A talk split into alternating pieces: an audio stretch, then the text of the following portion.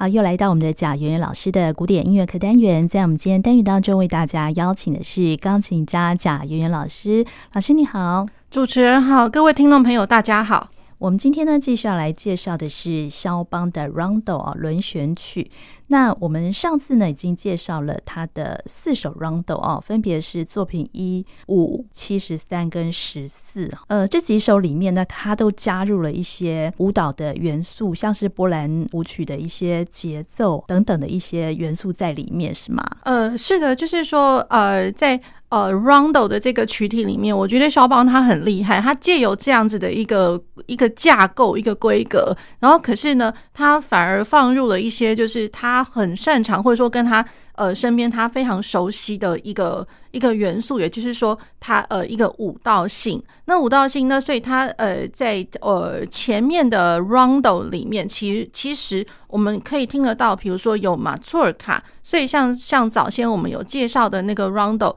第二首，它其实就是呃 Rondo alla Mazurka，Mazurka 就就是说马祖马祖尔卡风味的呃 Rondo。嗯、那甚至比如说像 Opus One 的那个 Rondo 里面，我们可以听得到有歌剧的元素。嗯，歌剧，比如说有一些就是。呃，第几幕或第几景里面穿插的一些，比如说有呃歌唱性的，有 aria，然后也会有一些就是穿插一些衔接的一个蛮具张力的一些乐段哦。那然后再加上它的一开始，其实老实讲，那个 Rondo One 它的一开始感觉它也会是另外一种就是波兰呃舞蹈，就是 Krakowiak 的一个元素在里面。那讲到 Krakowiak 的话，其实像我们上一次我们介绍的，比如说有那个呃 Introduction。a la Krakowiak 就是呃，就是有加上的呃导奏的 Krakowiak 这个舞曲。然后再加上呃，比如说我们今天要介绍的这个 Opus 十六，嗯，那其实它都掺掺杂着 Krakowiak 这个舞蹈，波兰的这个民族舞蹈。那然后我们上次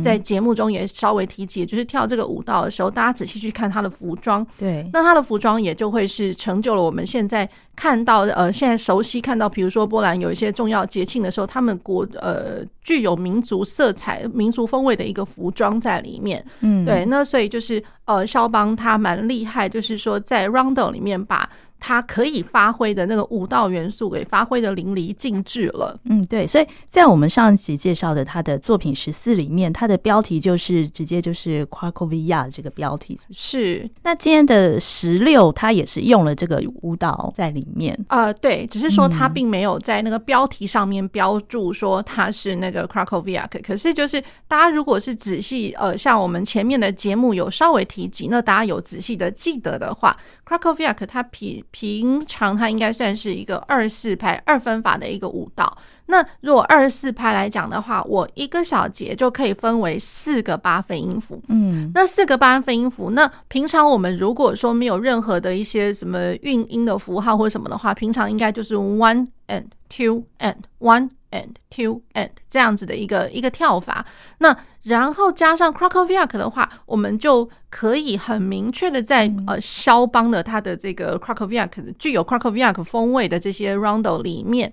呃，可以听到它的节奏感会变成是 one and two and one。And two，它等于就是呃，并不是说我一定会是在 one and，就是第一拍后半的时候，它一定加了重音，不见得。可是它会是在第一拍的后半，它会有一个韵音的一个记号，也就是一个小小的 slur。那呃，连过去到第二拍的那个原本该是第二拍的那个拍点上面，所以它都会是从呃后半拍，然后连到呃下一拍的拍点，然后再从下一拍的后半拍，然后连到再下一拍的拍点。所以一直都会是有一点点 move on 的那种，就是一直往前走的感觉。当当当当当当当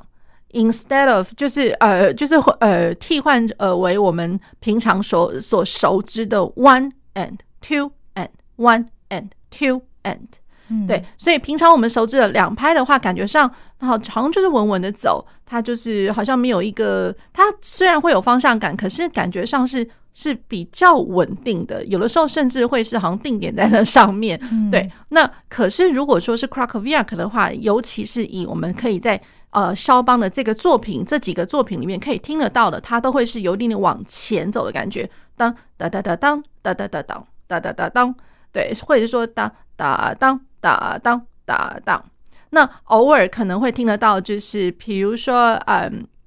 像那个呃，肖邦的他的第一号钢琴协奏曲的最后一个的乐章，嗯，也是一样。哒哒哒哒哒哒哒哒，有的时候会有这样子的一个节奏上面，嗯、那所以这样子的一个呈现，我觉得它是蛮有特色的。嗯、那呃，各位听众朋友，就是待会在听的时候可以稍微听听看。所以它的重拍是在第一拍的。后半段嘛，还是呃，其实是这样，就是说它的重拍仍然会是在各拍拍点上。哦，第一拍，第一拍当然就是当然的重重拍的，哦、对。那只是说第一拍，然后第二拍可能平常我们二拍子来讲的话，它第二拍它会是一个稍微的弱拍。嗯，那可是以 Krakowiak 它这样子的一个呈现方式的话，会变成就是说我重拍仍然是要在那边，否则我无法听得出来它的那个后半拍连到下一个呃拍点的一个特色。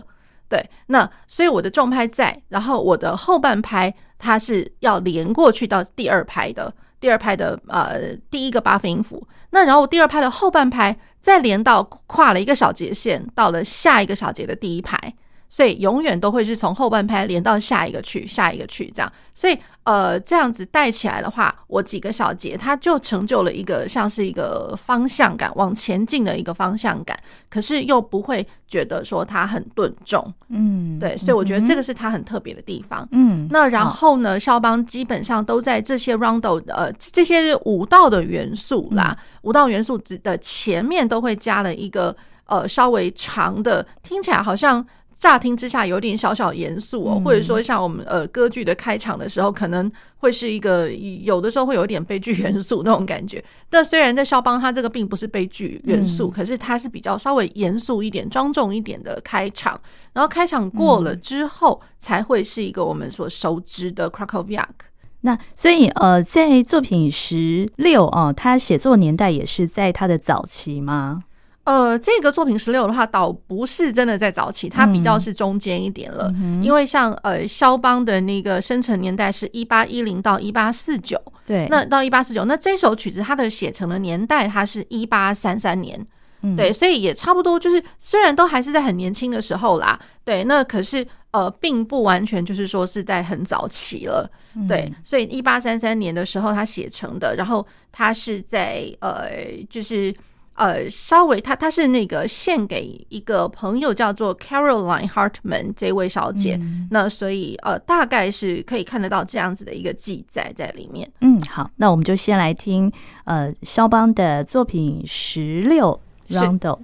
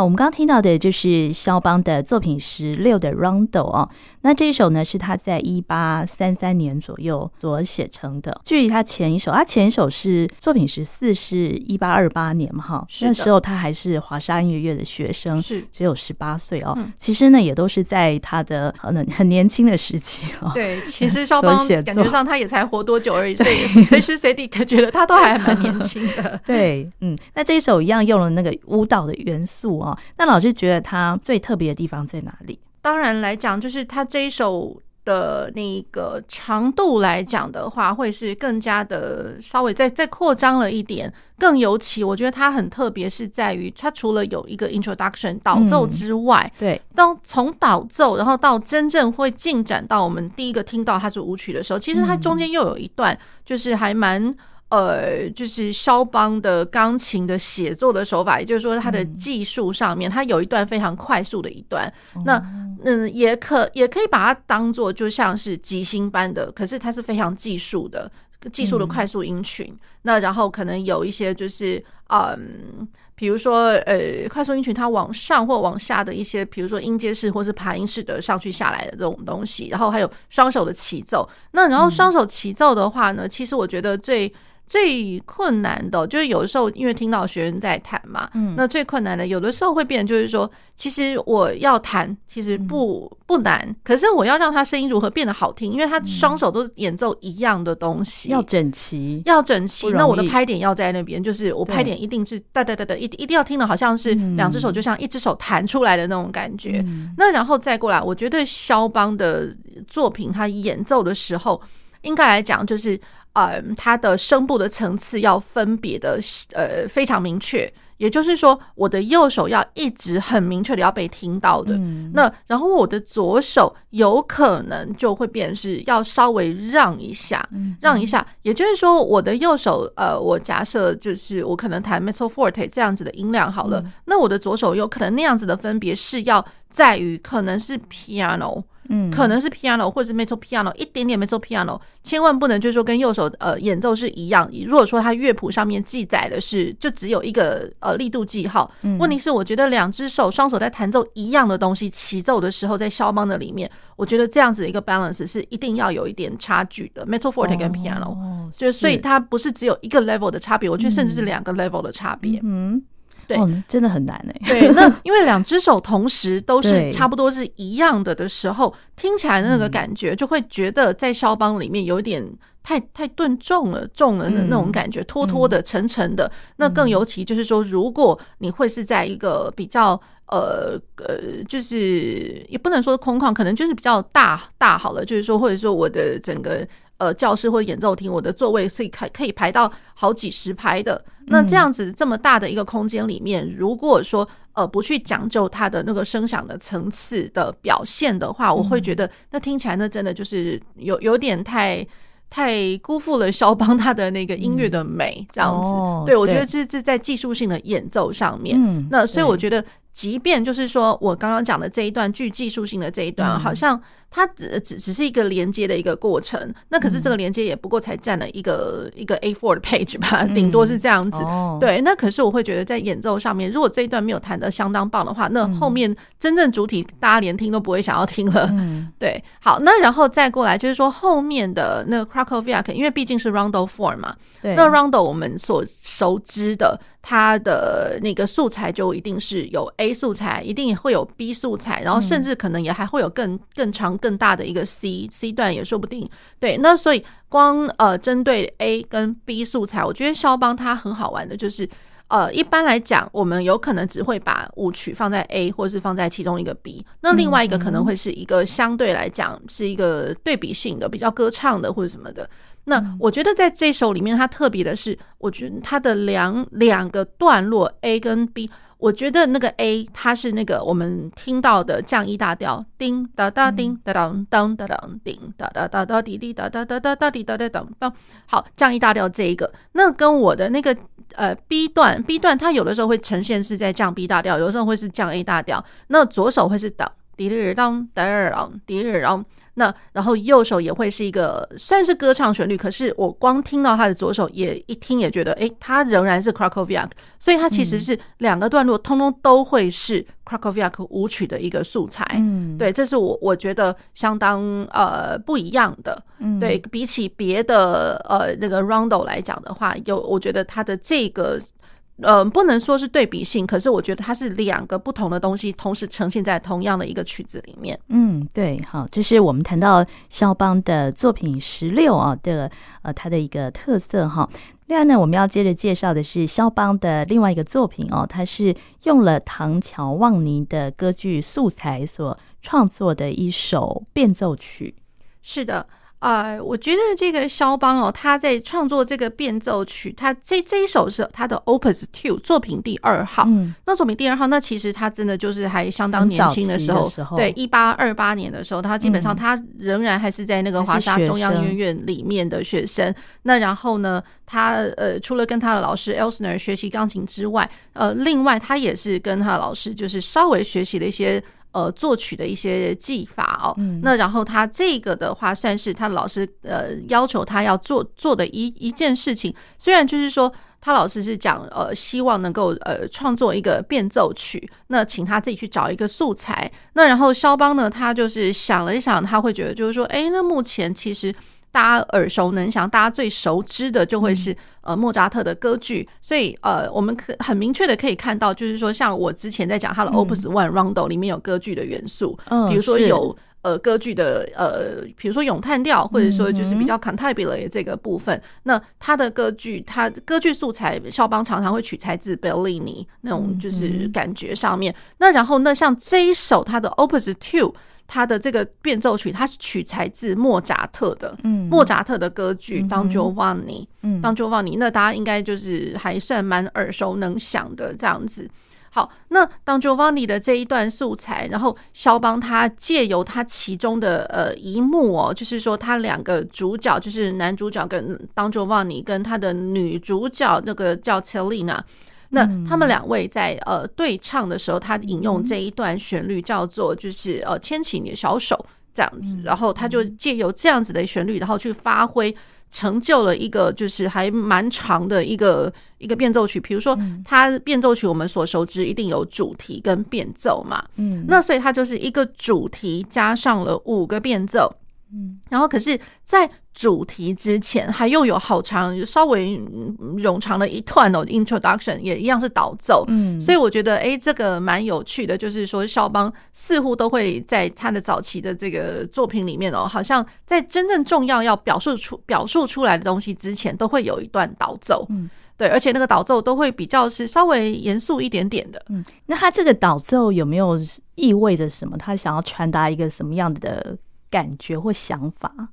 呃，我觉得一个感觉想法应该是这样，就是当然我们导奏的话，一定是要去引起听众的一个兴兴致、兴趣，然后去往下听到，哎、嗯，它的主题是什么？嗯、对，那我觉得更有甚者，就是说他应该是想要去引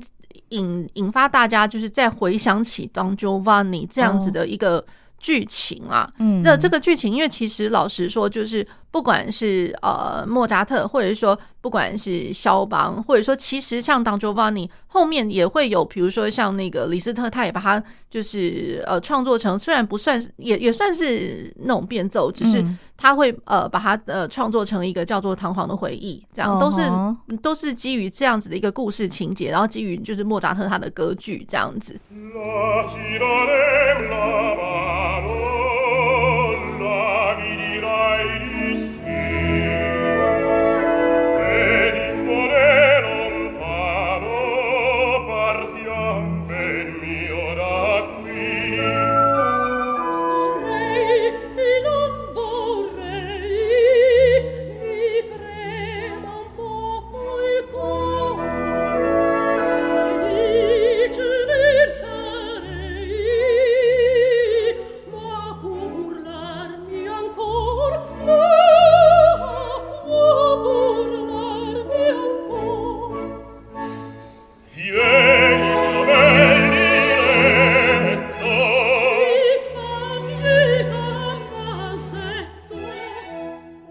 Don Giovanni 的话，其实我觉得有一点点呃警示意味啊，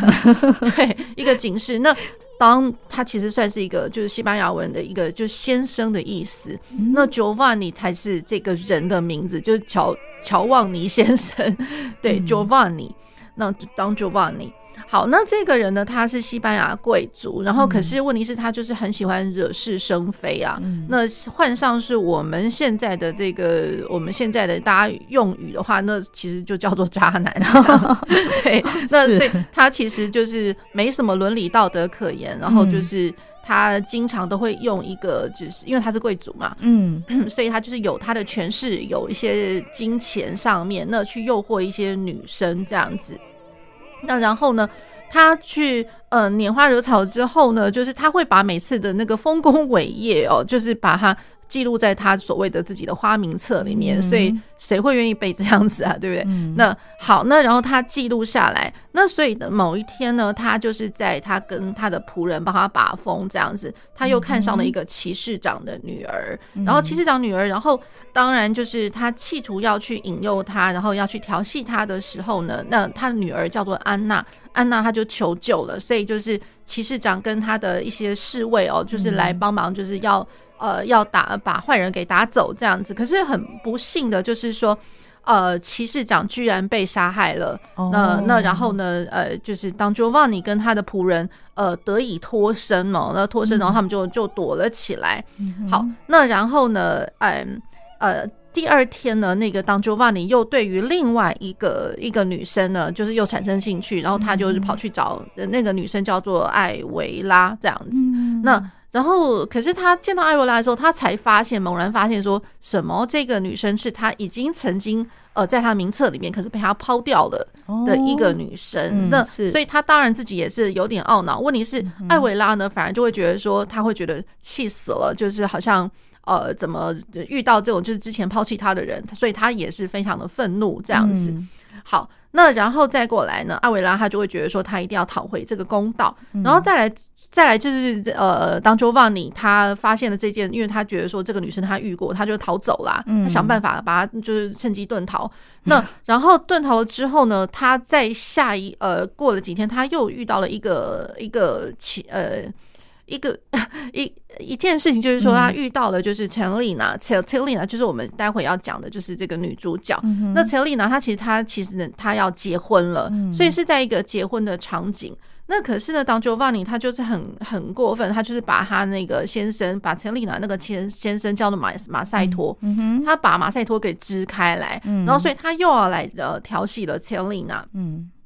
那然后呢？呃，当 Giovanni 他还因为如此，他因为已经是结婚的一个场合，嗯、那当 Giovanni 他还广邀大家来，嗯、呃，来参加这样子一个结婚的一个场景。嗯、可是不巧就是说，当 Giovanni 他其实他有点得意忘形哦，嗯、他在前一天晚上的时候呢，他就走进了那个墓园里面。嗯、那墓园里面他还在那边狂笑，很狂妄的大笑。那然后呢，他又看到了一个就是骑士长，他已经化为石头。石石头一个可能是一个石头碑石碑的一个骑士长，就被他杀害的那个骑士长。呃，对对对，哦、那所以他遇到这个骑士长，他还就就觉得就是说，呃呃，怎么讲？当 Giovanni 会觉得说，那反正你都已经死掉了，你已经化为那个石头石石碑了，嗯、那反正没关系啊，我可以一样邀请你来来参加，就是隔一天的那个婚礼，他要去抢婚这样子。嗯、对，然后。当 Giovanni 他可能也没有想到说，每呃骑士长这个是这个石碑是有灵性的，嗯、所以呃真正在那个结婚场景的时候，骑士长也来了。嗯、那然后呃再加上众人以前被他抛弃的，或者说被被呃被他欺负的这样子，那、嗯、大家就联合起来一起来就是抵抗那个当 Giovanni。那这一次当 Giovanni 他就没有那么的幸运了。嗯、所以我所谓的一个警示意味，就是最后最后那。呃，当 Giovanni 就被骑士长化为了那个石碑，他就把他灵魂灵魂，他他就把他抓走了。哦，对，所以就抓进了墓园里面。那所以想也知道，他抓走了之后呢，当然就是当 Giovanni 就死掉了。嗯，对，所以我觉得他是一个算是警示意味有一点深重的，就是对于之前莫莫扎特他在写的时候，因为大家平常所知道的莫扎特其实都会是一个就嘻嘻哈哈的，比较成分比较多，然后可能比较。呃天真的无邪的那种感觉，嗯、然后呃音乐上面也蛮单纯。可是难得就是莫扎特他会写了这样子一个具警示意味的一个歌剧这样子。嗯、所以莫扎特这一出《唐乔望你》的歌剧当初呢也掀起了相当大的一个注意啊，所以有很多的作曲家也纷纷以它作为题材啊，在谱写另外的呃《唐乔望尼》的一个作品是吗？呃，应该来说，呃，有不少的那个音乐家可能也会呃觉得，哎，这一段这个歌剧里面可能其中有几个场景，或者说其中的几段旋律，哎、嗯，还不错。那所以就包括了，就是像像肖邦那浪漫时期，嗯、然后后面的话就是李斯特，李斯特对，然后就是把这一段旋律，呃，把它就是稍微改写成各自各自的一个作品哦。嗯，那。呃，肖邦呢，他这一段我们把它叫做真的，我觉得算是 quotation，因为肖邦在早期的一些作品里面，多多少少都可以看得到一些就是歌剧哈，你会觉得说，哎，这好像是哪一个歌剧里面来的那种感觉，嗯哦、是。对，都是 quotation。好，而且尤其就是在那个肖邦他在很年轻还是学生时期的时候，嗯、那有可能他会是呃老师给他的一个主题，他的一个习作，哦、可是他这样子的一个习作就已经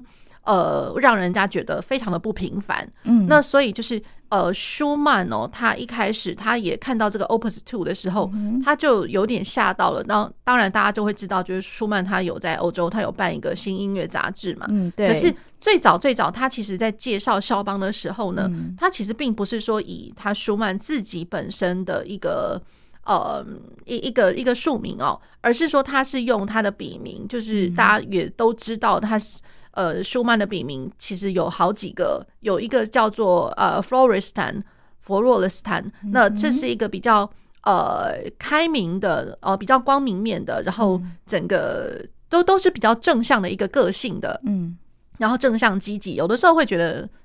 蛮嗨的，嗯、就是在音乐的呃那个性格里面的话，感觉上有点嗨这样子。Florestan，那又有另外一个笔名叫做 Eusebius。那 Eusebius 的话，就是一个另外一面，像是阴柔般的，嗯、就是、哦、呃，可能在外表上面有点苍白苍白的，嗯、然后呃，觉得怎么病恹恹的那种感觉。那然后内心里面也是有点优柔寡断。那有点想的，对，对于我们现在的话来讲的话，可能想想很多，想太细 这样子，比较敏感纤细，非常的对。所以呃，舒曼他一开始他看他接触到肖邦的作品就是这个 Opus Two，那 Opus Two，然后呢，舒曼他就会在他的那个办的杂志里面，或者说一些场合上面，用他这两个笔名的化身，然后来跟世人介绍说：天哪，就是可能。呃，Florestan 就就就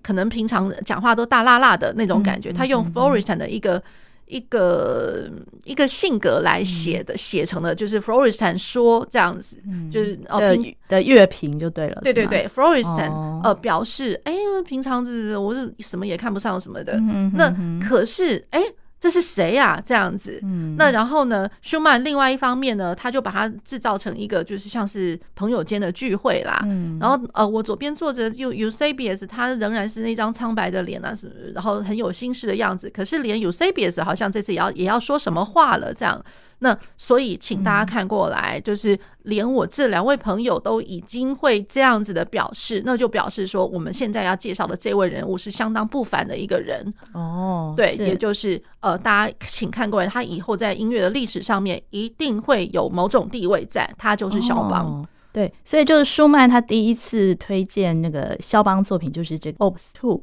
这个作品是，那其实就是说，在他的 Opus One，舒曼其实也都看过，嗯，也都看过。那可是他没有想到，就是说，哎，Opus Two 的话，那还真的就是。呃，他没没有他他他真的完全没有想到这个 Opus Two 是造成这么大的一个轰动。嗯、我觉得呃，一方面哦，一方面是因为本身他是当 Giovanni 来的，嗯、那然后另外一方面就是因为是肖邦写起来，然后他在这些不管是主题呃，不管是他的 Introduction，或者说他的那个主题呈现，然后再过来就是说他那五首变奏，那真的就是不得了的，就是。呃，有某些段落还真的蛮超级的，嗯、对对，蛮超级的。那所以呃，在这一首曲子，可能连肖邦自己也也都没有想过，他运用这样子的一个素材，嗯、没有想到这个 Opus Two 因也因为是这首 Opus Two，然后就整个整个轰动了全欧洲。嗯，对，所以就是可能都是一个意想不到的事情，这样子。嗯好，那我们就要先来听看，他是引用了唐乔望尼歌剧当中的哪一段主题，这样吗？呃，这段主题叫做 La si dahem la mano，la mano 其实就是手的意思，就是哎、嗯，我们来牵起你的小手这样子。嗯、那牵起